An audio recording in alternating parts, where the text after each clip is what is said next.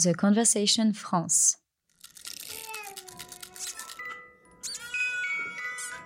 On l'appréhende, on la prépare, on l'accompagne.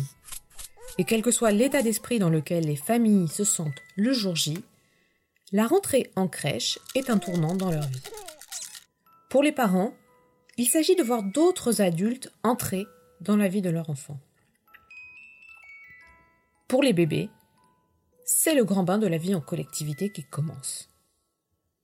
Avec Catherine Bouve, maîtresse de conférence en sciences de l'éducation à l'université Sorbonne Paris-Nord, on se penche dans ce deuxième épisode de notre podcast sur le quotidien des tout petits et de leurs éducateurs.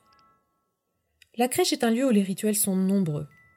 De l'accueil du matin au goûter en passant par la sieste. C'est un lieu où l'on apprend en jouant, comme on l'entend dans cet extrait de la Maison des maternelles, où tous les mois, un musicien vient travailler rythmes et chants avec les enfants. Qui veut le petit tambourin? Très bien. Qui veut des cymbalettes Voilà, c'est parti.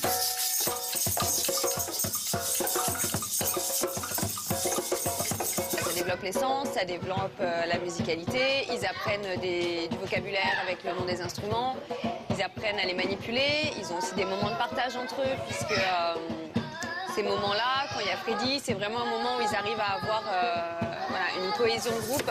Très bien, bravo. Derrière des activités qui peuvent paraître simples, on entend qu'il y a toute une réflexion autour du développement de l'enfant pour proposer le bon jeu au bon moment.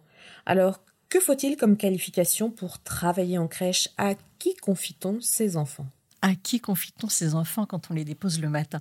Euh, À une équipe, à une équipe euh, qui est composée de, différents professionnels qui sont loin d'être homogènes. hein. Euh, il y a une grande hétérogénéité de formation euh, initiale, donc ça va de, professionnels non, diplômés puisque les textes le, permettent, à des professionnels qui relèvent plutôt du, du champ sanitaire, comme les auxiliaires de périculture, les péricultrices, qui elles sont moins en position de, prendre en charge directement les enfants, mais plus en position de, direction. Et puis on a également du personnel euh, éducatif, comme les euh, les éducateurs de jeunes enfants qui ont une formation euh, de niveau, de niveau licence, qui est plutôt poussée en, psychopédagogie, avec aussi des professionnels qui ont euh, un CAP d'accompagnement éducatif petite enfance, hein, qui euh, là aussi du côté de l'éducatif, mais euh, avec euh, euh, un niveau euh, de formation euh, moindre que les, que les E EJE. Donc on peut pas s'improviser euh, comme ça euh, directement euh, spécialiste de la petite enfance. Contrairement à certaines idées reçues.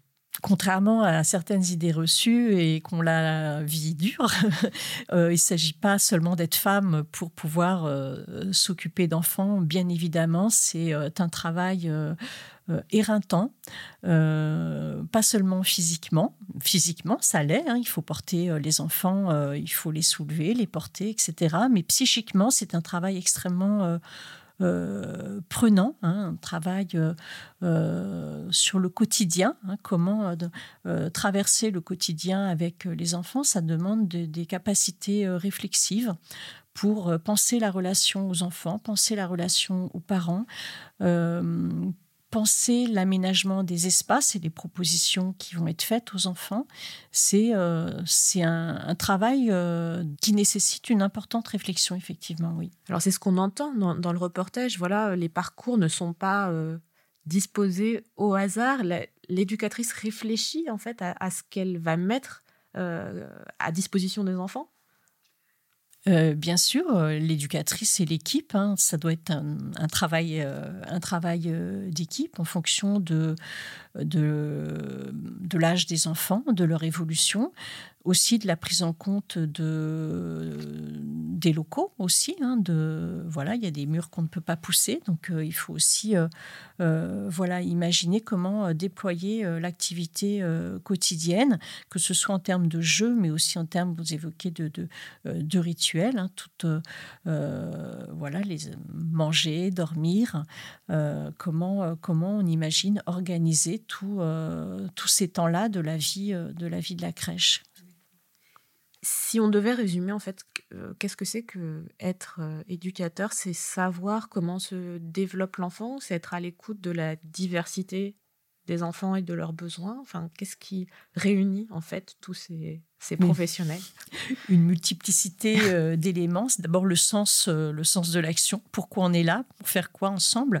Il y a comment aussi on négocie? Alors, vous posez la question de la formation, mais il y a aussi le, le parcours hein, individuel de, chacun euh, en fonction de, l'expérience que l'on a ou pas, de l'éducation qu'on a reçue, euh, comment voilà on se positionne et, et comment entre membres d'une équipe au-delà du... Il y a un projet pédagogique, effectivement, qui est censé réunir l'ensemble de l'équipe, mais comment pour arriver à ce projet pédagogique et à ajuster ses pratiques, on fait un, travail ensemble pour, euh, pour pouvoir répondre à cette question de, de, l'accueil des enfants.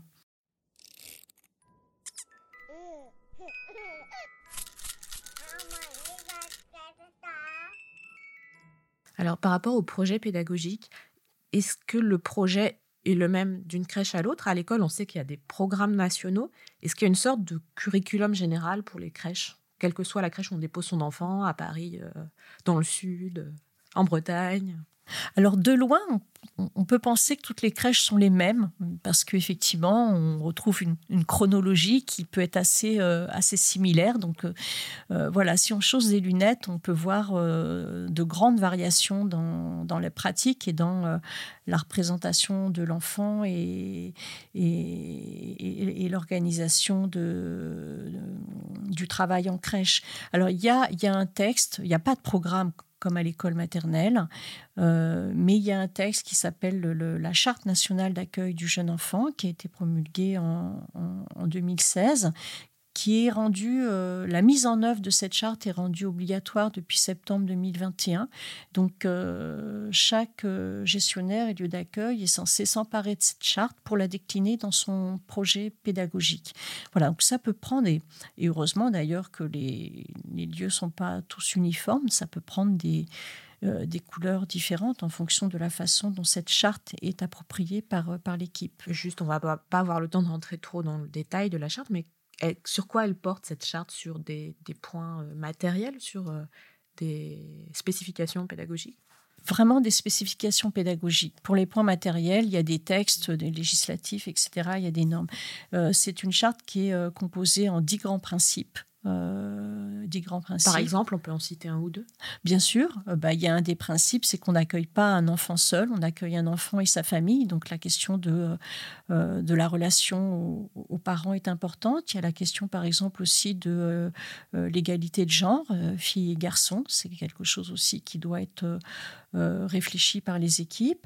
la question aussi de... Le premier principe, c'est un accueil, un accueil de droit universel, quel que soit la situation de l'enfant ou de sa famille. Un accueil de l'enfant ne devrait pas être conditionné au fait que les parents ont un travail ou pas. Euh, et ça, je trouve que c'est un point, euh, très important euh, parce que ça veut dire que ça potentiellement, ça dégage la dimension de stricte garde de l'enfant. Et ça renvoie à la dimension éducative du lieu d'accueil et ça ne le rabat pas uniquement sur la nécessité d'un mode de garde pendant le temps de travail des parents.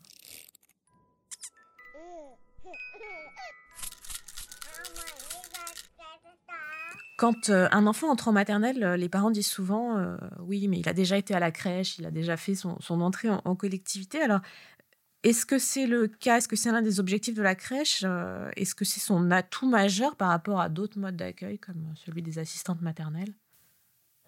Alors c'est un discours récurrent effectivement que la crèche euh, et c'est souvent on retrouve ça dans les dans les projets des crèches. Il me semble que c'est quelque chose à interroger.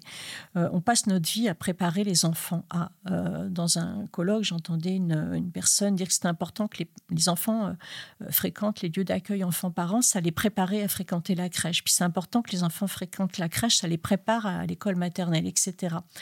Et je trouve que ce serait plus pertinent de se questionner sur qu'est-ce qu'on fait ici et maintenant avec les enfants, euh, que ce soit un, un plus apporté. Euh, euh, voilà, il n'y a pas de, de souci par rapport à ça, mais je pense que c'est plus important de, parce que du coup les crèches courent après quelque chose et cherchent à se justifier, à justifier leur leur intérêt et leur leur sens par rapport à une autre institution qui est le maître étalon un petit peu, hein, l'école maternelle. Et je pense que les lieux d'accueil ont, en soi quelque chose à apporter à l'enfant qui n'est pas seulement, qui ne se situe pas seulement sur ce temps de préparation à. Euh, je crois que dans vos travaux, vous dites que les frontières entre les modes d'accueil sont euh, un peu plus floues qu'on ne le pense souvent.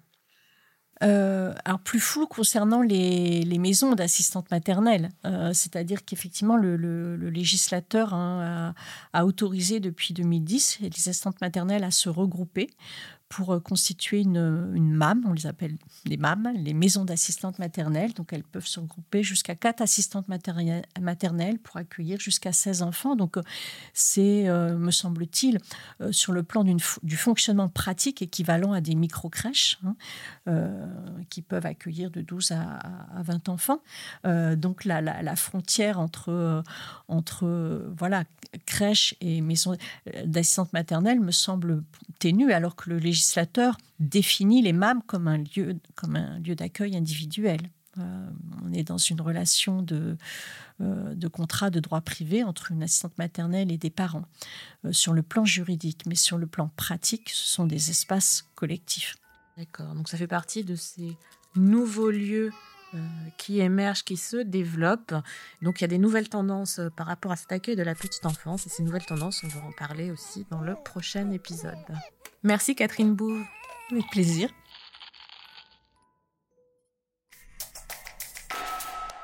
The Conversation France. In Extenso est un podcast de The Conversation. Chaque vendredi, la rédaction donne la parole à la recherche pour mieux comprendre l'actualité. Retrouvez l'ensemble des épisodes d'Inextenso et nos autres séries directement sur theconversation.com dans la rubrique podcast.